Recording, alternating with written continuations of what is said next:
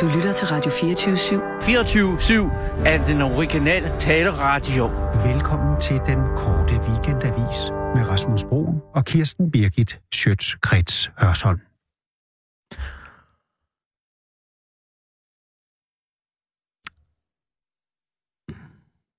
Og hvem er så du? Det er Jens Marott. Det er Jens Marott.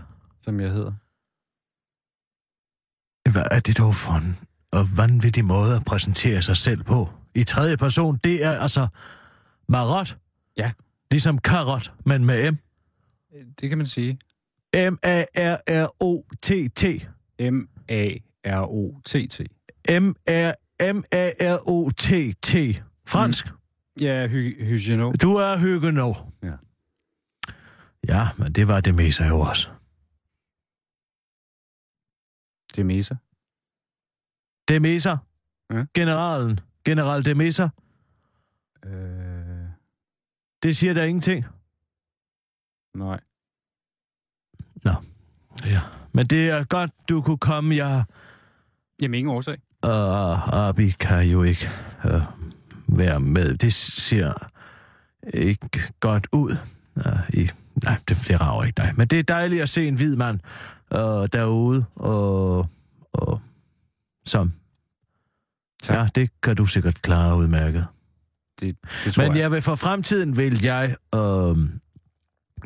når nogen spørger om dit navn, mm-hmm. hvis jeg var dig, mm. så vil jeg sige, jeg hedder.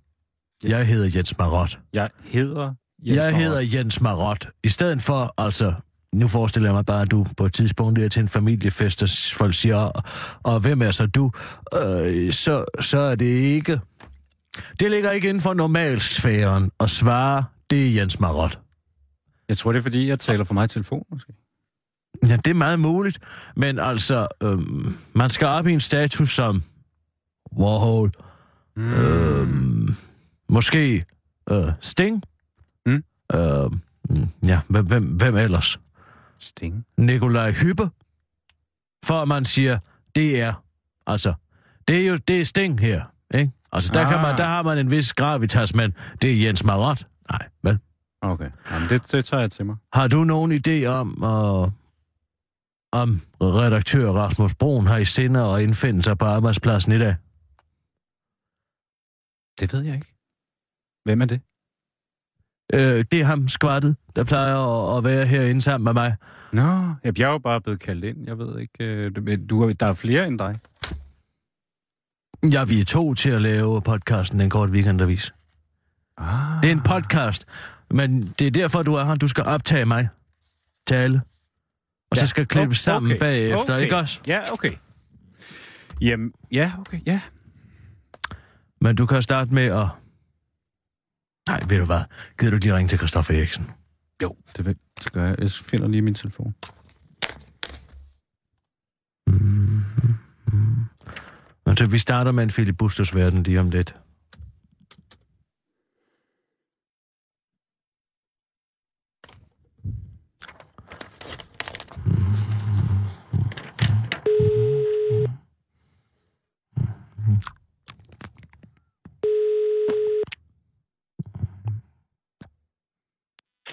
Det er Stoffer.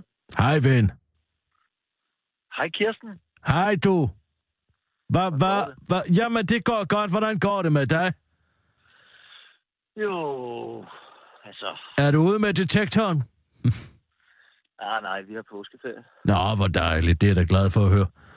Ja, det er skønt. Hvad med dig? Jo, jeg sidder her og... Jeg er helt mig selv. Okay. Ja, altså ikke, øh, ikke, ikke i psykisk forstand, men øh, i fysisk forstand. Jeg er alene. Okay. Hvor er du hen? Jeg har faktisk lige været ude og hente nogle bøger ude på, øh, på D R. Jeg er ved at være, ved på at være D- Nogle bøger? Mm. Jamen, hvis du ved, er du i bilen? Ja. Ej, så var, kunne du ikke tænke dig at komme herind og være min gæst i dag? Jo. Jo, jeg har faktisk også lige noget, jeg, jeg lige vil vende med dig. Jamen, så passer det jo perfekt. Så kan du altså så være min gæst. Jo, ved du hvad? Vær, altså, vær min gæst. Hvad er ja, min gæst? Jeg vil meget gerne komme på besøg. Jeg, jeg, jeg vil, du er meget svag. Du er meget ja. svag. Jeg vender lige bilen, og så, så ses vi om, øh, om to minutter. Jamen, det er godt. Ja, ved du hvad, det er fint. Du, du kan bare lige, hvis jeg er i gang med at læse noget ind, så vent lige med at komme ind og sige hej, ikke? Okay. Jeg går lige i gang med godt. at læse noget ind. Det er godt. Det er godt. Ja, det er godt, Christoffer. Jeg glæder mig allerede. Det gør jeg også. Det er hej. godt. Du er den bedste gæst. Ja, det er godt. Hej. Hej, hej. Han er så sød. Kender du Christoffer Eriksen? Jens Marott. Han, han lyder flink. Han er meget ja. sød. Han er en af de bedste unge mænd, vi har i landet. Mm. Og Filibusters verden, du sætter den bare på, jeg er klar. Ja, men øh, vi ruller... Den korte weekendavis stiller nu helt skarpt på dansk politik i Filibusters verden. Ugens Politiktank. Selv tak. Og så lægger vi levebordet lidt ned. Hvorfor er Løkke så lunefuld? Hvornår kommer Løkke? Hvor... Nej, stop. Hold inde. Stop det. Stop pressen. Ej, det er det så. Det er satans, når, når man ikke er live mere. Jeg har jo levet et helt liv, hvor jeg har været live. Jeg har været live på igennem hele mit liv. Bum, så er du på, siger Hans Bischof. Og så står jeg på den røde plads, og så skal der altså siges noget, ikke? Det her, hvor det er tidsforskudt lytning og den nye medievirkelighed, det kan min adrenalin slet ikke arbejde med. Jeg er ikke op at køre, simpelthen. Skal jeg sige, bum, du er på øh, højt? Øh, hjælper det? Ved du hvad, det tror jeg faktisk vil hjælpe. Hvis ja. du rigtig højt siger, bum, du er på! Ja, okay. Så prøver vi det. Jeg skal lige slette her.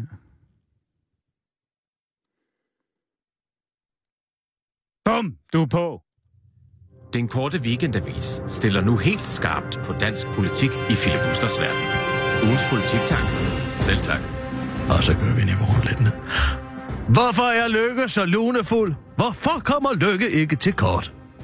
Det er ikke bilægenes karakter, det handler om. Det er Løkkes.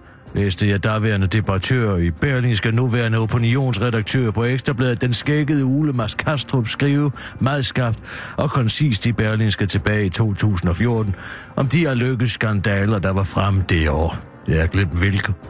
Men mon ikke, det var noget med nogle flybilletter. Skandalesagerne flyder let sammen op i hjernebakkens hukommelsespalads og danner til sammen et billede af Lars Løkke i en flyvemaskine på første klasse som gratist med en stor fadøl i et par underbukser til to hundrede og halvtreds tusind kroner lavet af bilag. Nu kan man så få en billet til Seebach-koncert i Lille Vækker til personagen i Sjællands Kringelkroge. Vi lå alle sammen ud af samtlige kropsåbninger, da Trump blev indsat som den frie verdens mest magtfulde mand. For hvordan i alverden skulle han kunne agere politisk inhabil, når han samtidig med at skulle bestride sit lands højeste emne, embede, har økonom- havde økonomiske interesser i alt fra casinoer til bøffer. Ja, han overlod ganske vist driften af Trump Incorporated til sine to sønner Knold og Tot, men korruptionen stod jo stadig lurende om nærmeste hjørne, kunne vi se fra vores rene skandi-socialdemokratiske del af verden. Fnys. Og med god grund, for hvordan kan det være, at en statsminister i denne bedrevidende del af verden gang på gang kan begå samme forbrydelse uden tilsyneladende at blive vippet af pinden? Lars Løkke er en notorisk, patologisk nærepind, der for alt i verden ikke vil betale for så meget som en kop rasteplads kaffe, hvis der er bare den mindste mulighed for, at den kan tørres af på partiet eller skattejyderne. Det er kombineret med en endnu meget svag evne til at skelne mellem, hvornår han er private Lars, og hvornår han er statsminister Lars, eller det vil sige, ikke svag nok, ikke svag nok nærmere selektiv. Det viser en række sager omhandlende Lars Løkkes filantropiske projekt Lykkefonden, der begyndte med fiskekvotekongen med bindevævssygdommen John Anker og endte, indtil videre i hvert fald, hos Lauritsen Fonden og en Seebach-forestilling. Kan indflydelse købes for penge? Ja, korruptionens hovedsætning. Og det samme er spørgsmålet i forbindelse med Lykkefonden. Kan man købe sig til statsministerens opmærksomhed og tid, hvis man donerer til hans fond? Nej. Selvfølgelig ikke, lyder det officielle svar. Det er jo også Solgryn, der er formand for fonden. Men ja, runger enkeltsagernes tydelige svar. Man kunne få en middag og møder med Lars Løkke, hvis man som John Anker og Hamidner skrabede sig sammen til en skrabede en velgørenhedsmiddag på benene, og, og, og samlet var der mindet om en halv million kroner ind. Og nu kommer det så frem i nogle mails sendt fra Lykkefondens fundraiser til statsministeriet, hvor forhåbentlig kun statsministeren Lars Løkke bor, ikke private Lars, hvor i fundraiseren forklarer, at Lauritsen Fonden meget gerne vil donere en komma tre millioner kroner til Lykkefonden, og at de har et meget stort ønske om, at statsministeren kommer og indvier åbningen af Drengeakademiet to tusind og seksten i Esbjerg. Et af deres fokusområder har Esbjerg, så de har ytret et meget stort ønske om massiv pressedækning og meget gerne med statsministeren. Vil du sende en føler ud, om det kan lade sig gøre? Og han er med ved åbningsceremonien den trettende marts to tusind og sytten, som der står i mailen fra fundraiseren. Og ganske rigtigt, så trillede statsministerens sorte B M W ind på det nyoprettede akademi i Esbjerg ved Randbjerg Feriekoloni onsdag den trettende marts. Ud af bilen trådte statsminister Lars Løkke Rasmussen sammen med sin skatteydebetalte spindoktor Jakob Brun Christensen, og næste år donerede Lauritsen Fonden to komma fem millioner kroner til Lykkefonden. If it walks like a duck, and talks like a duck, lyder et engelsksproget ordsprog, der passer sig udmærket til denne situation. Oven i denne lille historie kommer så en ekstrabladets historiekrydder med et af deres allermest fordrukne billeder af frikadelleførsteparret, der afslører Sólrún Løkke Rasmussen, formand for Lykkefonden, bad statsministeriet om at skaffe billetter til et eksklusivt, i ordets mest håndgribelige, ikke kvalitetsmæssige betydning, Rasmus Seebach arrangement, som privatperson Lars Løkke så senere deltog i og postede en video, hvor Seebach synger en af sine allermest børnede børnesange. Hvis det så for helvede bare var en opera eller en ballet på Det Kongelige, så var der da i det mindste lidt stil over korruptionen. Men nej, den danske virkelighed skal åbenbart helst lyde som noget, Egon Olsen fortæller i en bisætning i en af sine planer. Vi skal bruge to spandauer, en ethjulet cykel og to billetter til en Rasmus Seebach-koncert. Statsministeren elsker Rasmus Seebach og vil aldrig kunne sige nej til at sidde og klappe på et eller tre i et spillested på Vesterbro. Aktionen begynder nitten tredive. Hvad er det så, der gør, at en rynket alkoprop fra Græsted politisk kan overleve, hvad der ville have smidt en hver anden socialdemokrat, eller i hvert fald en hver socialdemokrat og ministertaburetten hurtigere end Stephen Hawking på en rodeo-tyr? Det er lidt ligesom slangetæmmeren, der hver dag injicerer sig med en smule gift, sådan så han den dag kongekroberen hugger til i klokkeværket, højst for lidt kløe. Lars Løkke har overlevet den ene lortesag efter den anden, og nu kan borgerne ikke længere skelne dem fra hinanden. Vi er blevet konditioneret. Vi er blevet immune. Og dermed også Lars Løkke. Det ryger simpelthen ind af det ene øre og ud af det andet. Så når Søren Pind påstår, at der er tale om en socialdemokratisk orkestreret smedekampagne og hets mod stakkel Lars Løkke, så kan jeg kun sige, tyve tror hver mand stjæler, din idiot. Det var Filibusters verden. Med Kirsten Birgit Schøtzgrads og så. Og så fader du lidt ud her, Jens Marott. Sådan der. Ja. Det er rigtig fint. Ved du hvad? I, jeg tænker mig, at vi er samme ombæring. Jeg er varm i stemmen, nemlig. Ja. Og kan tage øh, lige to ugen i ugen. Det er nogle korte nyheder, vi præsenterer, sådan så folk lige har et overblik. Ugen Man skal, i ugen. Ugen i ugen. U G E N mellemrum i mellemrum U G E N. Ugen i ugen. Ugen i ugen. Ja. Og, og igen, ja. Bum du på. Jeg synes, ja. det, jeg, jeg, ja. jeg, kan lide, jeg kan faktisk lide, det jeg, giver et sæt i jeg mig. Kunne, jeg kunne se det på dig. Jeg synes, at øh, det gjorde noget.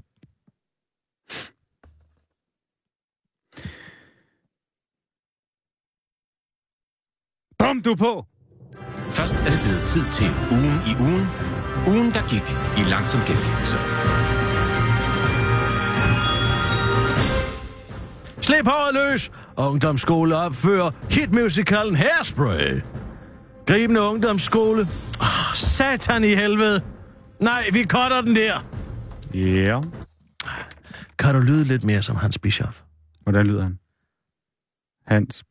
Hans Bischof. Kender du ham? Han ligner en byste fra antikken Grækenland. Uh, gammel og uh, ja. foranværende nyhedsoplæser. Uh, meget nasal. Nasal fyr. Ja. Oh. Uh, hvordan er det? Bom. Du på. Ja, men måske mere sådan. Ah. Bum, du på! Ja. K- altså, kan du, kan, du, kan du tage den? Bum, du på! Ja, sådan ja, der. Okay. det. ja. Slet den anden. Sletter. Griberne. Gribskov Ungdoms... Gribskov. Gribskov Ungdomsskole. Ja, jeg er der. Okay.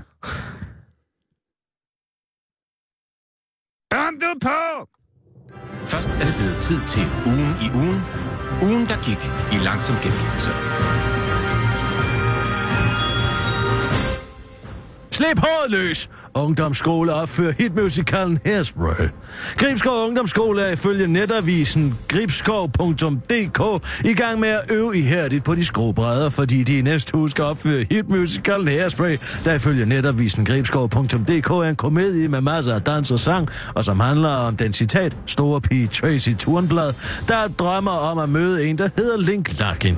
Men det er ifølge netavisen gribskov punktum d k ikke altid let for piger af Tracys størrelse at slå igennem som danser, og det er altså tunge emner som overvægt og fedme, som Gribskov Ungdomsskolen nu tager fat på, hvilket dog ikke betyder meget for brugerne af netavisen gribskov punktum d k's kommentarspor.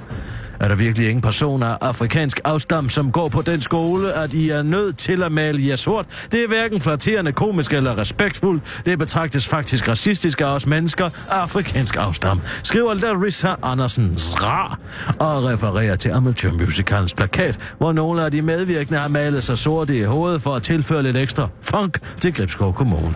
Og Larissa af afrikansk afstam bakkes op af svenske Stefanie Soria, der muligvis har fundet frem til netavisen gribskov punktum d k ved at google blackfacing. Hvad fad er det fortfarende svårt af t- år to tusind og atten? At forstå, at blackface ikke er okay. Det er en direkt krænkning mod svarta. Fy for en skams, skriver hun. Den korte weekendavis har i den forbindelse været i telefonisk kontakt med hende, der spiller Tracy Turnblad, der glæder sig over, at hensigten med musicalen nu når så bredt ud på internettet. Det er virkelig fedt, når man har gjort et stort stykke arbejde for at fornærme sorte mennesker, at det så også bliver anerkendt på internettet, siger hun til den korte weekend, der viser fortsætter. Vi kan ikke lide sorte mennesker, så vores mål var at ødelægge så mange sorte menneskers liv som muligt, og slutter hun og tilføjer, at det bare er ekstra fantastisk, at man også får krænket nogle svenske mennesker i forbifarten. ti grøntsager, der kan gro i skygge. Selvom solen lige nu ifølge idnyt punktum d k åbenbart lever i en anden virkelighed end os andre, står højt på himlen, så øh... nej. Klip lige det ud, det tager vi lige igen. Kan jeg få en bum, du er på? Bum, du er på! ti grøntsager, der kan gro i skygge. Nej, igen. Bum, du er på! ti grøntsager, der kan gro i skygge. Selvom solen lige nu ifølge idnyt punktum d k, der åbenbart lever i en anden virkelighed end os andre, står højt på himlen, så er der mange haveejere, der døjer med skygge i haven. Men frygt dig for idnyt punktum d k har fundet frem til hele ti grøntsager, der kan gro i skygge. Hvorfor planter du for eksempel ikke en radise lige midt i din skyggefulde have? Radisen elsker nemlig ifølge idnyt punktum d k fugtigere vitaminholdig jord, så plant dog lige din radise i lidt fugtigere vitaminholdig jord, og vupti, så er der rigtig nok radiser i til din radisesuppe. En rigtig forslag af bisken. Eller forslag af bisken. Eller hvad med at plante noget spinat i din have. Spinat elsker ifølge idnyt punktum d k alt, hvad der er koldt, så plant dog din spinat, mens det er koldt, for ellers bliver den ifølge idnyt punktum d k simpelthen for varmt for den, hvis det er sommer. Eller hvad med blomkål, hva'? Blomkålen er nemlig ifølge idnyt punktum d k en hård fætter, der både tåler forårs og nattefrost, så det er jo helt ideelt, når nu der er både forårs og nattefrost. Desuden kan idnyt punktum d k oplyse, at rødbeden er en rigtig taknemmelig plante, der kan dyrkes i næsten al slags jord, og at rucola spiger, citat, super godt i skygge, og så er påskefrokost mest reddet. God påskefrokost. Den tager jeg. Du skal ikke røre den. Jeg trykker på den knap. Vent nu.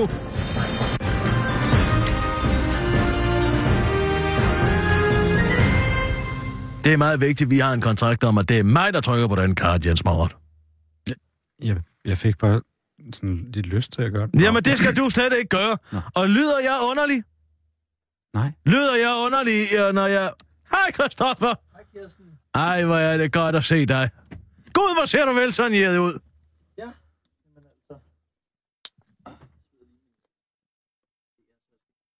At du har fået den store D R-taske. Ja. I lærred. Er den nyproduceret? Er den en af de nye? Gud, den er helt ny. Ej, jeg har altså en derhjemme, så... Den skal du, den skal du næsten have. Hvem? Hvem er... Han hedder Jens Marott. Han, jeg har været nødt til at... Det er ikke så godt med Abi mere. Hva? Hvad med Sissel? Jamen, Sissel er jo øh, i lang bortdistans sammen med øh, Jørgen, Monsieur Jørgen. Og, og han laver noget, hvor de skal, folk skal spørge ham om. Det er meget populært, spørgeprogrammer, hvor man øh, ringer eller skriver ind til folk, som øh, øh, øh, man synes ved noget. Okay. Og det kan være kendte mennesker. Det er typisk kendte. Mm. Og det kan være på alle kanaler. Det er ligegyldigt, hvad det er for en kanal. Det kan, altså, det er en del af den, den, den nye medievirkelighed. Det er sådan, at der alle skal have et program, hvor, som, hvor kendte mennesker kan svare. Ja. Det er meget vigtigt. Altså, det kan for eksempel være P fire. Det kan være Charlie. Det kan være øh, Radio fireogtyve syv. Alle, alle skal have. Alle skal have et. Ja, okay. For ellers så ved folk, man tager dig ikke af ham. Nej, nej, det er bare... Det er bare så hyggeligt, du kommer af min gæst i dag. Ja, jamen selvfølgelig. Jeg, jeg elsker at have dig som på... gæst. Du er en fantastisk gæst. Jeg kommer altid gerne på besøg her. Jamen, du skal da være velkommen til at være på besøg. Du har jo intet ansvar. Altså, du har jo intet ansvar for det, der, der, der kommer ud af det her møde. Nej. Du er, øh, ja, du er ansvarsløs, så at sige. Du, du, du er gæst. Ja, jeg vil bare lige, jeg kan jo ikke være, altså jeg kan ikke være vært. Det skal du, nej. Du, jeg altså, tænker, at du skal være min form for pseudo-redaktør for en dag. Gæsteredaktør. Ja, men det... Gæsteredaktør nej, på besøg. Nej. En, en gæsteredaktør på fransk øh, visit. Gæste... Gæstearbejder. Gæsteven. Gæstearbejder. Gæstearbejder. En gæstearbejder. Ubetalt gæstearbejder. Faktisk bare en gæst. Altså, ja, fordi arbejderen bare... vil jo kun arbejde for at få løn, men der er det der, hvor vi tager arbejderen væk, og så siger vi, hov, du er bare gæst. Så gæstepraktikant. Måske. Gæstepraktikant. Det er rigtig godt. Nu kan jeg se, du har det der lyseblå. Nej, det er vel en marineblå detektor, jeg kan sætte på. Mm. Jeg synes altså, I må gøre noget. Inde på detektor. Med hvad? Der er noget, I bliver nødt til at tage fat i. Ja. Altså en, en saftig bøf, eller? Nej, ja, jo, det er fandme en saftig bøf. Jo, det er så, det har du nemlig ret i. Det er en saftig bøf. Ved du hvad? Folk forstår ikke, at det var en anden tid i halvfjerdserne. Og jeg, jeg kan ikke forstå, at oh, vi bliver ved, ved, og, og, og, og, og, og, og, og man skal... Nu skal alle mulige mennesker til at... Altså, folk forstår jo ikke, at det er fuldstændig normalt, at... Og, øh, både normalt og ikke mm, noget. Øh, altså, d- man kan sagtens have et kærlighedsforhold imellem en voksen mand og en elleve-årig dreng. Det, det, det er ah. meget normalt. Jamen altså, Christoffer, hør en gang her. Det var en anden tid dengang. Og der er i hobetal af øh, øh, både filosofer og psykologer Hvem? og politikere. Hvem? Ja, nu kan jeg så ikke lige komme på nogen her på stående fod, men det er jo derfor, I nævnt, detektor... Prøv at nævne en. Øh, øh, øh, der er der hende fra S F. Hende fra S F. Øh, socialminister i tooghalvfjerds. Hun... Ja, det var i halvfjerdserne. Jamen, det var jo en anden tid dengang, Christoffer. I bliver nødt til at gå ind i detektor og kigge på tallene. Og så øh, forklare folk det i public service, at det var en anden tid dengang. Mener du, at man kan have en ligeværdig det er, seksuel er, relation altså, mellem en... Hvis du vidste, Christoffer, hvor meget anekdotisk, empirisk en bevisførelse, da jeg har hørt på det. Det er utrolig mange, der siger, og som har oplevet det hvem? selv og været i seng med deres børn, Jamen, som siger, at det er helt normalt, og det er der ingen, der tager skade af. Man skal bare stoppe, mens lejen er god, inden at børnene bliver for gamle, og det er nemlig lige præcis det, nogen glemmer, og det har jeg ikke respekt for. Men der er masser, så, så man, masser man bare af store... Med, altså det Jamen, se der hele den parisianske intelligens her i nitten halvfjerdserne. Jean-Paul Sartre gik jo ind for det her. Ikke også? Hva, hva? Det var en anden tid. Og, og der er ingen, der vil fortælle den historie, og der vil jeg sige, som public service-organ, der er det vigtigt, at I er nogle af dem, der går ind og fortæller, at det at være dybt fascineret af en dreng i bare overkrop, som jo også tit selv vil, det er jo det, er jo det der... Det, som der, selv vil? Ja, man ved altså, jo ikke, hvad man selv vil, ved, når man er ni år gammel. Det ved man da godt. Altså, øh, de her drenge har jo en spirende seksualitet, som øh, kun kan afhjælpes ved øh, hjælp af en voksen mand med fuldskæg og sygekassebriller, der... Der, der, der hjælper en til at forstå, hvad det er for en pederast. Kirsten, nu, nej, nu, jeg, du det kunne jeg ikke, og jeg synes, det er simpelthen så forkert at gøre på mange måder. For mit vedkommende. Fordi at jeg er jo ikke en voksen mand med fuld skæg. Vel? Altså, det, det som de her mange af de her drenge jo har haft som et brændende ønske i deres liv, det er jo at kysse en voksen mand midt på munden. Og det er der mange, der ikke forstår. Og, og, og, og, og de her mennesker, vidunderlige Christian Brød Thomsen, og stakkels Lars Nielsen, en af de største filmfotografer og tørs, vi har haft i Danmark, dansk filmkunst, nu skal smides under bussen for, at det var jo en anden tid. Lav en detektorhistorie, der handler om at bevise ved hjælp af citater, at det er, var en anden tid dengang. Det er jo det, folk ikke forstår. Du vil have mig til at bruge detektors sendetid til at lave pædofili-apologi. Det er... Så pædofili-apologi, nej. Det handler om, at man kan sagtens have et meningsfuldt og opbyggende forhold mellem en elleve-årig dreng og en fuldvoksen mand. Det, det, det der, intet, der ligger intet til hinder for det. Det er der masser, der siger. Masser af psykologer. Så du og det er kunne dem, ikke, fordi du ikke er en gammel mand? Jeg er jo en kvinde. Men, men hvad, så jeg hvad har jo slet ikke... Altså, det... Forskellen er, at mange små drenge har jo en... en lyst til at gå i seng med en voksen mand. Men på grund af det... Hvor fanden socialt... det fra? Ja, det siger alle mulige. Alle mulige siger det. Så lad være med at komme og sige, at det ikke passer, fordi jeg kan love dig for, at der er mange, der siger det. Jeg kan ikke lige komme på nogen nu. Men det er der. Der er... Du kan fylde royale arenaer med folk, der sagde det. Men på grund af det tabu, som vi har skabt omkring det, så tør de ikke stå frem og sige, ja, jeg ønsker at kysse en voksen mand lige på munden. Og det er jo en skam. Hvorfor skal de gå i det undertrykt seksualitet? Lad dem dog blomstre. Lad dem dog få lov til at være sammen med en mand, der ser ud som seksuel forbryder, hvis det er det, de, er, det, de, det, det, det, det, de ønsker. Forstår du ikke, at vi er jo allerede i gang med for meget... Allerede i barns ben bliver de her drenges seksualitet undertrykt. Tænk på Peter Madsen. Han kunne have været en... Han kunne have...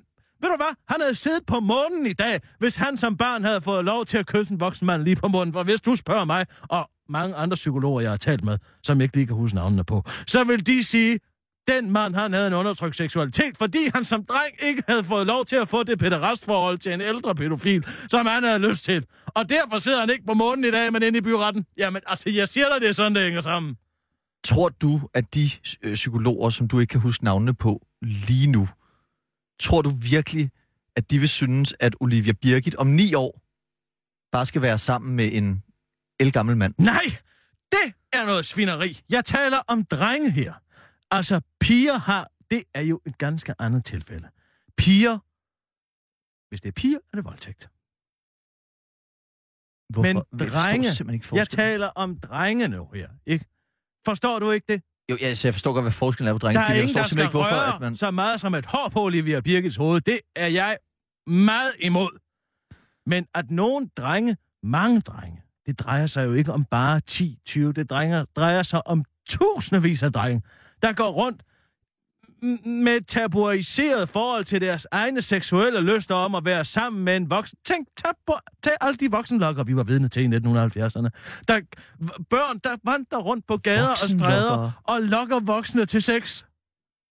Voksenlokker? Ganske almindelige funktionæransatte, der kommer gående med hat og attachemappe og bare vil hjem til deres familie, og pludselig, bum, foran dem står der i en mørk gyde et barn, som insisterer på, at de her voksne t- er en del af deres seksuelle fantasier. Det kan man jo komme til råd. Men så kan den her... voksne mand da bare gå videre. Det kan der ikke, fordi han bliver... Altså, det er jo det, du ikke forstår. Det er, det er jo en anden tid, for fanden. Dengang kunne man ikke bare gå videre. På grund af den store empati, man havde og ønske om, at man ville hjælpe de her børn ud af deres tabuiserede seksualitet. Lav et detektorprogram om det. Jeg siger, det vil ændre folkestemningen markant.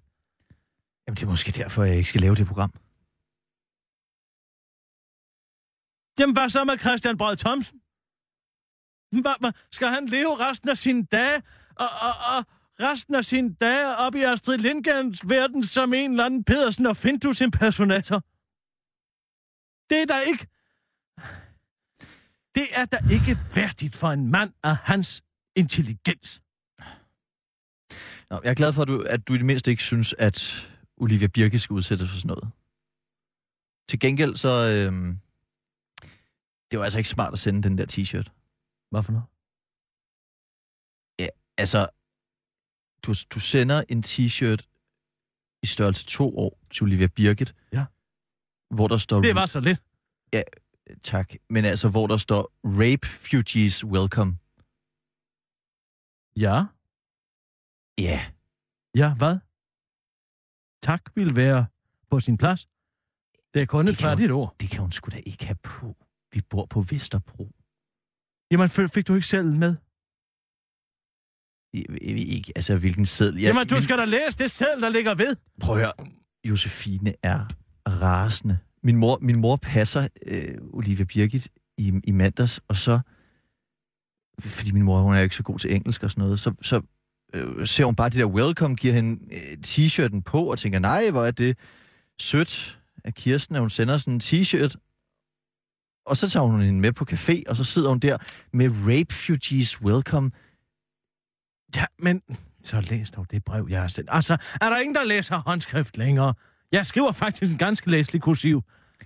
Du skal bare tage nogle billeder.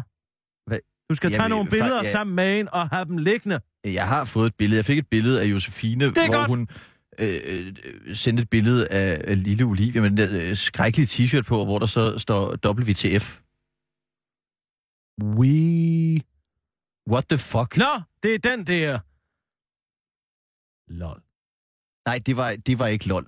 Det var, an, det var anti-lol. Jamen, så læs dog brevet. Jeg kan da ikke gøre for, at man åbner en pakke, og så ser man kun på genstanden deri. Jeg har sendt den t-shirt for at redde jer. Redde os? Ja. At redde jer. Jens Marott, er du venlig lige at gå lidt ud af studiet her? Måske har du så, noget, du skal ja. hente noget post. Ved du hvad, vil du ikke gå ned og se mit duslag, om der er kommet noget post til mig? Det, det kan jeg godt. Godt. Jeg er straks tilbage. Der sker snart noget. Og jeg har måske skaffet dig fri passage. Hvad sker der? Ja. Nu skal jeg fandme holde tæt med det her, det kan jeg godt fortælle dig. Ja, selvfølgelig. Der sker snart. Og du må ikke ændre din adfærd, efter jeg har fortalt dig det her. Du skal fortsætte præcis, som du har gjort indtil videre. Forstår du? Ja, ja, ja, ja, ja. ja.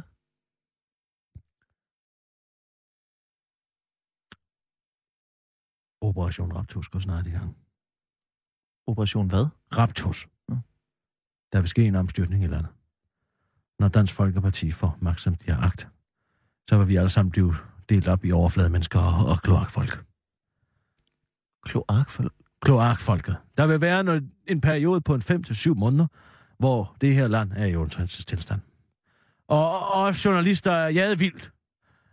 Men fordi jeg kender Morten, han har lovet at beskytte mig. Altså Messerschmidt? Ja. Jeg har fået plads i hans vinkælder, hvor jeg skal sidde.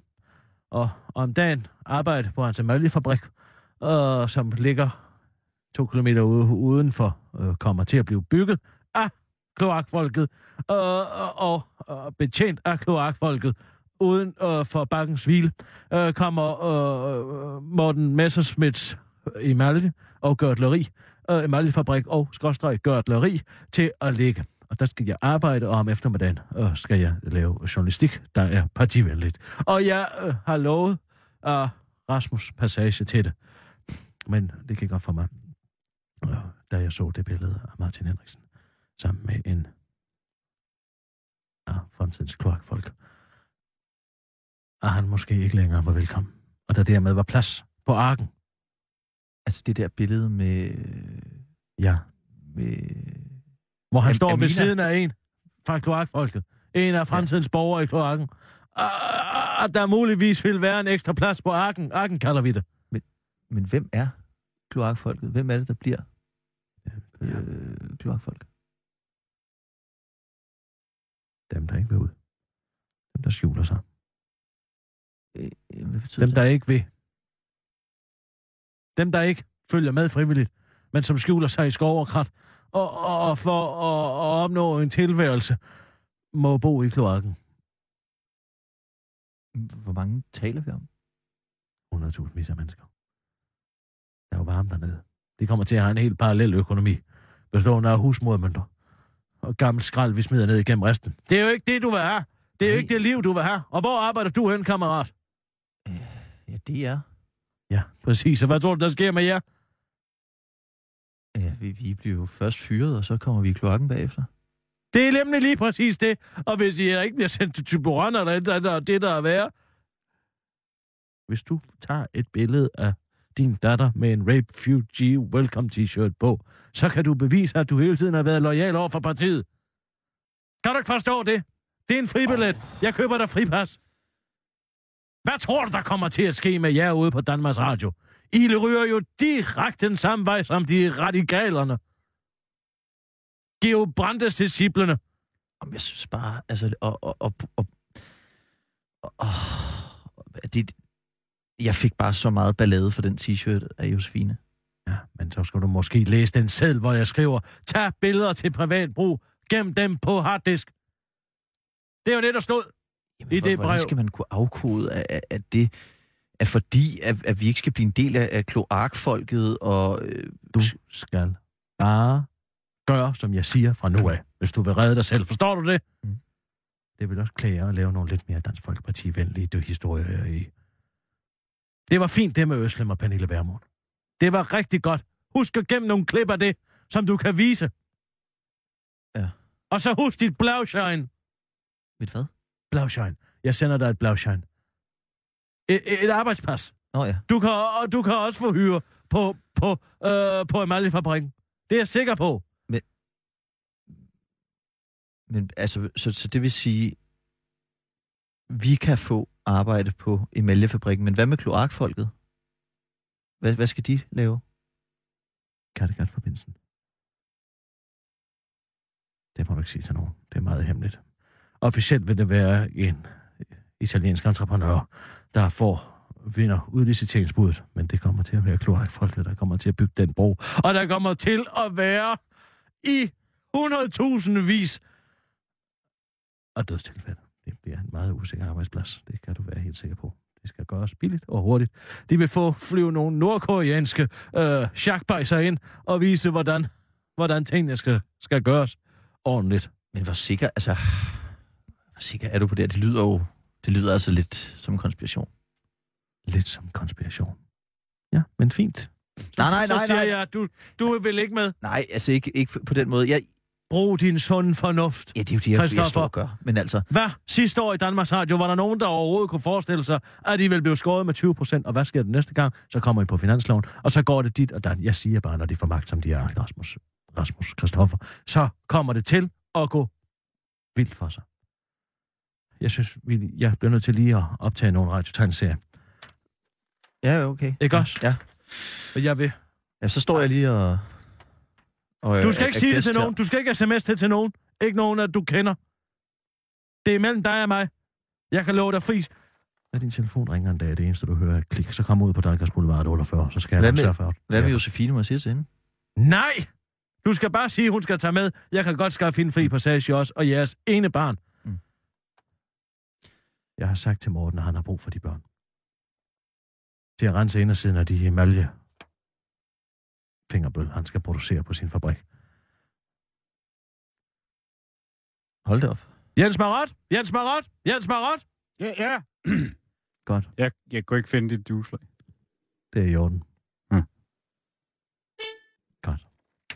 Vi er klar til en optagelse. Hvad var det for en lyd? Det er skilleren. Ah, nå, meget kort. Ja, fint. Skal du have råb? Nej, noget? Den her tager jeg, fordi det er humoristisk. Den tager jeg fra hoften. Alt er i øvrigt, som det plejer, Jens Marott. Der er intet. Alt, det, alt foregår efter normalen. Alt, alt er normalt. Så lad os bare øh, tage i gang med... Alle, øh, alle på Strive elsker Kirsten Birgits Rio. Alle fra Rio elsker Kirsten Birgits Radio Strive. Vi ruller.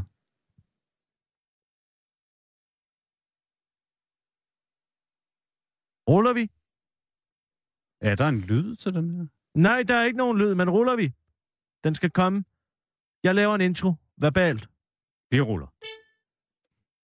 Og så er det blevet tid til at kigge lidt over øh, på morskabssiden af Weekendavisen. Øh, den korte Weekendavis, vi skal om på bagsiden et smut.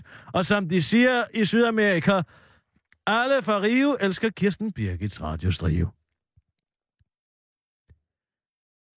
En Annie plus forret golftaske står foran en daginstitution og tager i døren, der er låst. En bøffel i kjole og hvidt står på den anden side af gaden og råber, lockout! Anden dukker sig, og bøffelen spørger, hvorfor, hvor til anden svarer, jeg troede, du sagde, lookout. En sommerfuglelav med overholds omringede er omringet af sommerfugle med runde sygekassebriller. Så siger en af sommerfuglene, kom nu, Brian, nu må du altså bestemme dig for, om du vil være lav eller sommerfugl. Så siger laven, det kan jeg ikke på grund af min medicin. For til sommerfuglen siger, hvad er det for nogle piller, du tager? Så svarer larven, det er Lars Løkke-piller. En banæssovs med sixpence ligger i et vandbad, mens en kongeørn med kokkeuge står og pisker og pisker. Så siger banæssovsen, du behøver ikke være bange, bare skru op for varmen. Nej, det tør jeg ikke. Jeg kender udmærket din slags, svarer ørnen. Jamen, sådan er vi ikke længere. Nå, svarer kongeørnen. Hvorfor? Fordi man nu skal vente et halvt år, før man kan lade sig skille. En morhund med pindens næs møder en ål i haremsbukser, og så siger morhunden, jeg synes ikke, mine saucer smager nok, så siger ålen, har du prøvet med lykkefonden? En britisk odder dukker op til fest på et Københavns luksushotel, så siger dørmanden, det er en svane, der er med, med galoscher på. Du skal ikke ind her, det er et privat arrangement i Lykkefonden, så siger odderen, men jeg er underholdningen, en Mary-otter. En raffineret vinbjergsnegl med teaterkikkert møder en croissant med bowlerhat og spørger, skal du med på Moulin Rouge og se benspjert? Nej, svarer vinbjergsneglen, jeg skal til Élysée-palæet og se hende kang-kang. Jeg skal lige have resten her. Du klipper det ud, som jeg siger nu. Ja. Lige et øjeblik. Mm. Det, du siger nu? Ja, det, jeg siger nu, skal ikke med. Okay. Mm. Jeg har nogle flere et sted på et andet stykke papir. Hov. Oh. Jamen. Lige et øjeblik. Skal jeg stoppe optagelsen? Nej, du Nej. kører videre. Ja, ja.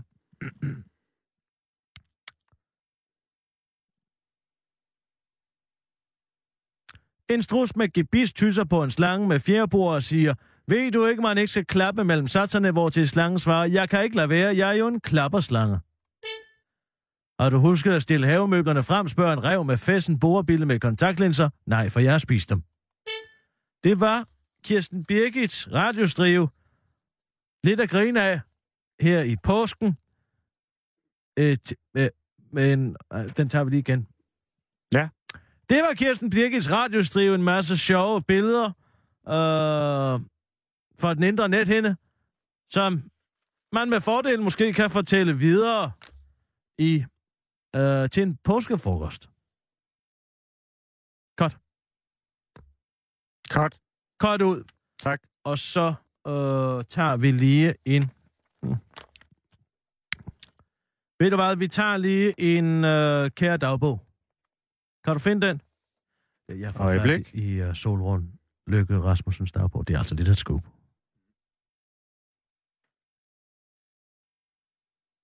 Vi er klar.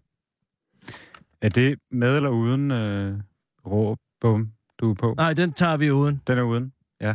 Du har hørt det her med, at hun skulle til Rasmus Seebach-koncert, ikke? Øh, til børnene, ikke?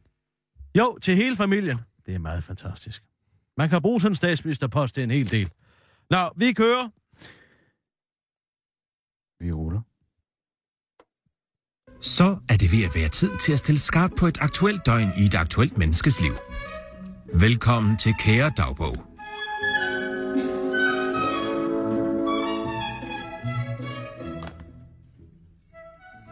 En frustreret førstedames dagbog fra en dag, hvor det faktisk alligevel var meget smart at være førstedame. Hallo eller goddag. Dag til alle mine danske, dejlige danske. Ja, hvad skal jeg snart kalde jer? Rigsfællesskabsentusiaster derude. Først og fremmest vil jeg gerne sige tusind tak for jeres overvældende interesse i mig, mig og mit færøske ophav. Det betyder meget for sådan en frisk genta som mig, der godt kan få lidt hjemve nogle gange, især når B T beskylder en for at have tømt en vandflaske ned i T V to-journalist Anders Langballes jakkelomme, dengang der var Europaparlamentsvalg i det herrens år to tusind og fjorten. Jeg har ikke nogen situation med ham, jeg ved ikke, hvad han har gang i, og hvor gammel han tror, jeg er, sagde jeg dengang til B T. Og bare lige til orientering i forhold til, hvor gammel jeg er, så kan jeg godt fortælle jer, hvor gammel jeg er, og det er voksen. Typisk journalister, jeg vil godt have lov til, at det kun er mig, der taler her. Jens Marott. Ja, jeg kom til at sige undskyld til mig selv, det er vigtigt. Jeg, Jamen, lad, jeg... du skal ikke gå og tale med dig selv. Nej. Okay? Nå. Men ellers er det dejligt, at folk altid gerne vil lytte til mig, når jeg fortæller dem om Færøerne. Og herre Jemini, er der meget at fortælle? Ja, det tror jeg nok, der er. Godt, jeg fik tre børn og ikke kun to. Nå. Men altså, dette er min dagbog fra den gang, hvor jeg fandt ud af, at man som statsministerfru skal kræve sin ret og ikke bare opføre sig pænt. God dang for nøgnung. Solruns dagbog fra den dag livet endelig gav mening. Hashtag dag et. Kære dagbog. Jeg slår øjnene op til endnu en vidunderbar dag på denne jordklode. Her hjemme i, hvor solen dog skinner ind i mit og Lars' soveværelse. Solstrålerne spejler sig i den forkromede overflade på Lars' motionscykel, der står ved siden af vores elevationsseng. Solstrålerne rammer desværre ikke bøgerne på vores natbord, hvilket kan skyldes, at der ikke ligger nogen bøger på vores natbord, fordi vi ikke læser bøger, medmindre de handler om os og eller vores ægteskab. Men her hjemme i, det der gjorde. God morgen, Sofie, siger Lars til mig. Hos os er der nemlig en klar skillelinje mellem privatlivs Lars og statsminister Lars, og privatlivs Lars har efter mange års overvejelse besluttet sig for at kalde mig Sofie derhjemme, og eller når vi er til private arrangementer med for eksempel Lykkefonden. Fordi statsminister Lars ikke kan rulle på ærerne, og derfor ikke må slide sit stemmebånd unødigt ved at kalde mig Sólrún ude og hjemme. Det generer mig egentlig ikke. Sofie er et fint navn. Og sikkert også det, jeg ville have heddet, hvis jeg var født i Danmark. Eller, det ved jeg selvfølgelig ikke, men man har vel lov at håbe, nogle gange kalder han mig også Solbrun. Men det er mest om sommeren, hehe. Nå, men klokken otte tredive står vi op og går ned for at spise morgenmad.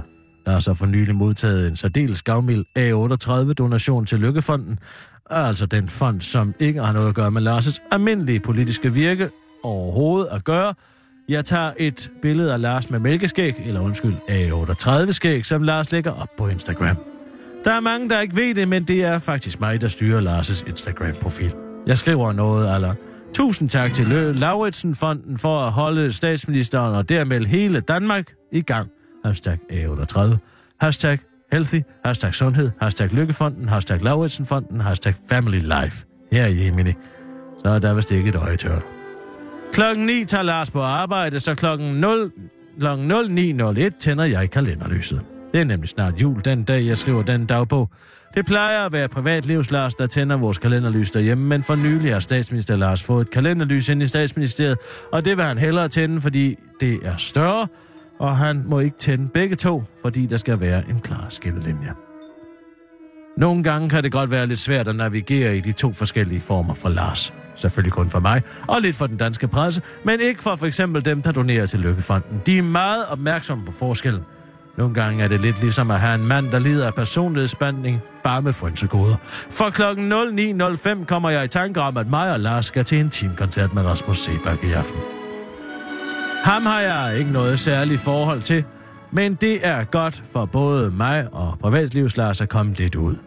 Jeg kender en sang med ham, Josephine. Her er et billede af dit barnebarn. Jeg tror ikke, det er den rigtige titel, dog, men herre Jemini, god, det er den. Klokken cirka syv nitten ringer jeg til Lars for at spørge, om det er privatlivs Lars eller statsminister Lars, jeg skal have med til koncert i aften. Lars siger, at det er statsminister Lars, så jeg siger okay, og lægger på igen, fordi det ikke gør den store forskel. De er begge to glade for Rasmus Seebach og networking. Klokken omkring elleve får jeg en god idé.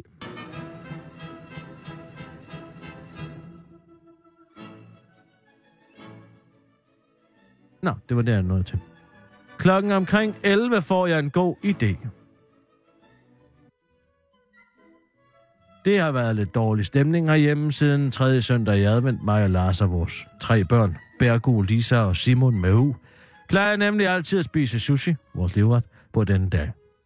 Jeg plejer så at spejse den kedelige danske sushi op med den færøske specialitet, grindehvals sashimi. Min færøske livret. Men fordi vi fik besøg af Anders Anker i anledning af, at han laver et reportageprogram om Lars, jeg ved faktisk ikke, om det er privatlivs Lars, eller statsminister Lars, eller begge to, for at vise den store kontrast, der er.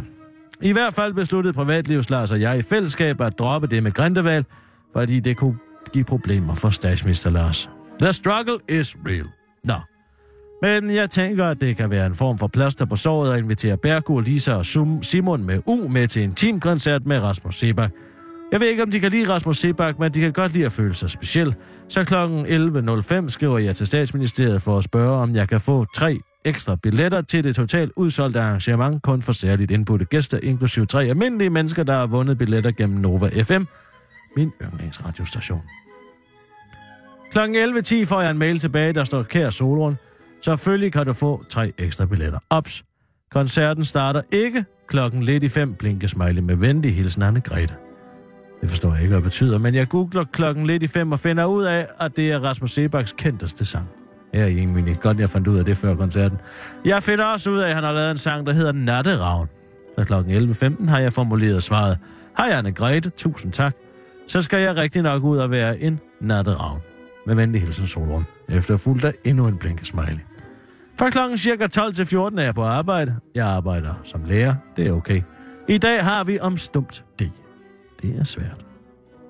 Klokken fjorten tredive ringer jeg til Privatlivs Lars for at fortælle om, at jeg har fået en god idé til et projekt, som Lykkefonden kunne gå ind i. Både, så både Privatlivs Lars og statsminister Lars kunne få lidt plus på sympatikontoen. Et badeland for udviklingshæmmede, der kunne hedde Lalandia Plus. En form for en form for ved siden af Lalandia Plus, det vil sige et par hundrede kilometer, øh, kunne der så ligge et badeland, eller det vi på fagsprog kalder et kurhotel, for folk, der ikke var udviklingshæmmede. Privatlivslars siger, at han ikke helt forstår ideen. Jeg siger, at det kunne være godt for Lykkefonden både at hjælpe de udviklingshæmmede og dem, der ikke er udviklingshæmmede. klokken atten sidder hele familien på en italiensk restaurant. En privatperson i selskabet er nemlig blevet svært glad for en god, våd tiramisu, efter privatpersonen er stoppet med at drikke hård alkohol. Klokken cirka nitten tredive ankommer vi til koncerten. Klokken cirka nitten enogtredive går en privatperson op i baren for at købe en fadøl med sidevogn. Klokken cirka elleve femogfyrre går en privatperson op i baren for at købe en fadøl og en pakke cigaretter.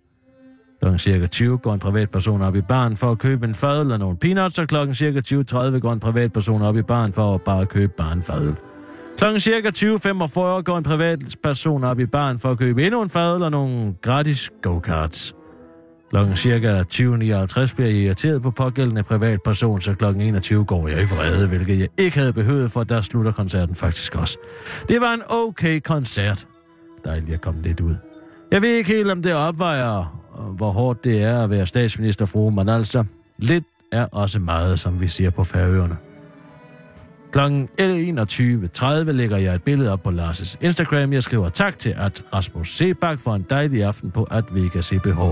Dejligt at få slappet lidt af efter nogle intensive uger. Jeg tænker ikke over, at Lars sådan set var der i embeds medfører, altså som statsminister Lars, at det så er sådan lidt dårlig stil at slappe af, når man er på arbejde. Især hvis ens slogan er, at det skal kunne betale sig arbejde. Men altså, Lars har jo en form for arbejde, og det er jo ikke kun min skyld, at det er så krævende et arbejde, at vi som familie kun ser ham, når vi er til gratis koncerter. Vel. klokken toogtyve spiser jeg en kleine og går i seng. Inden jeg falder i søvn, tænker jeg over, hvor underligt det er, at alle os, der nasser billetter på andres regning, har så dårlig smag. Men lidt efter tænker jeg over, at det, er for, at det for mit vedkommende i hvert fald ikke handler så meget om Rasmus Seebach, som koncerter på et mere generelt plan.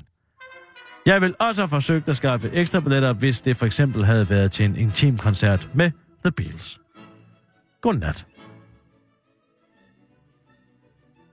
Og så fader du bare ud, Jens Marott.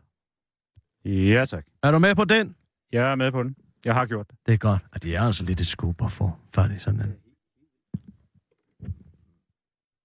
Så. Hvordan, øh, hvordan går det ellers herinde? Jo, det går udmærket. Vi er jo i gang med at, omdanne os til den nye medievirkelighed. Det er meget svært. Ja, fordi I skal til Vestdanmark. Ja, nu må vi se. Vi kender jo Morten.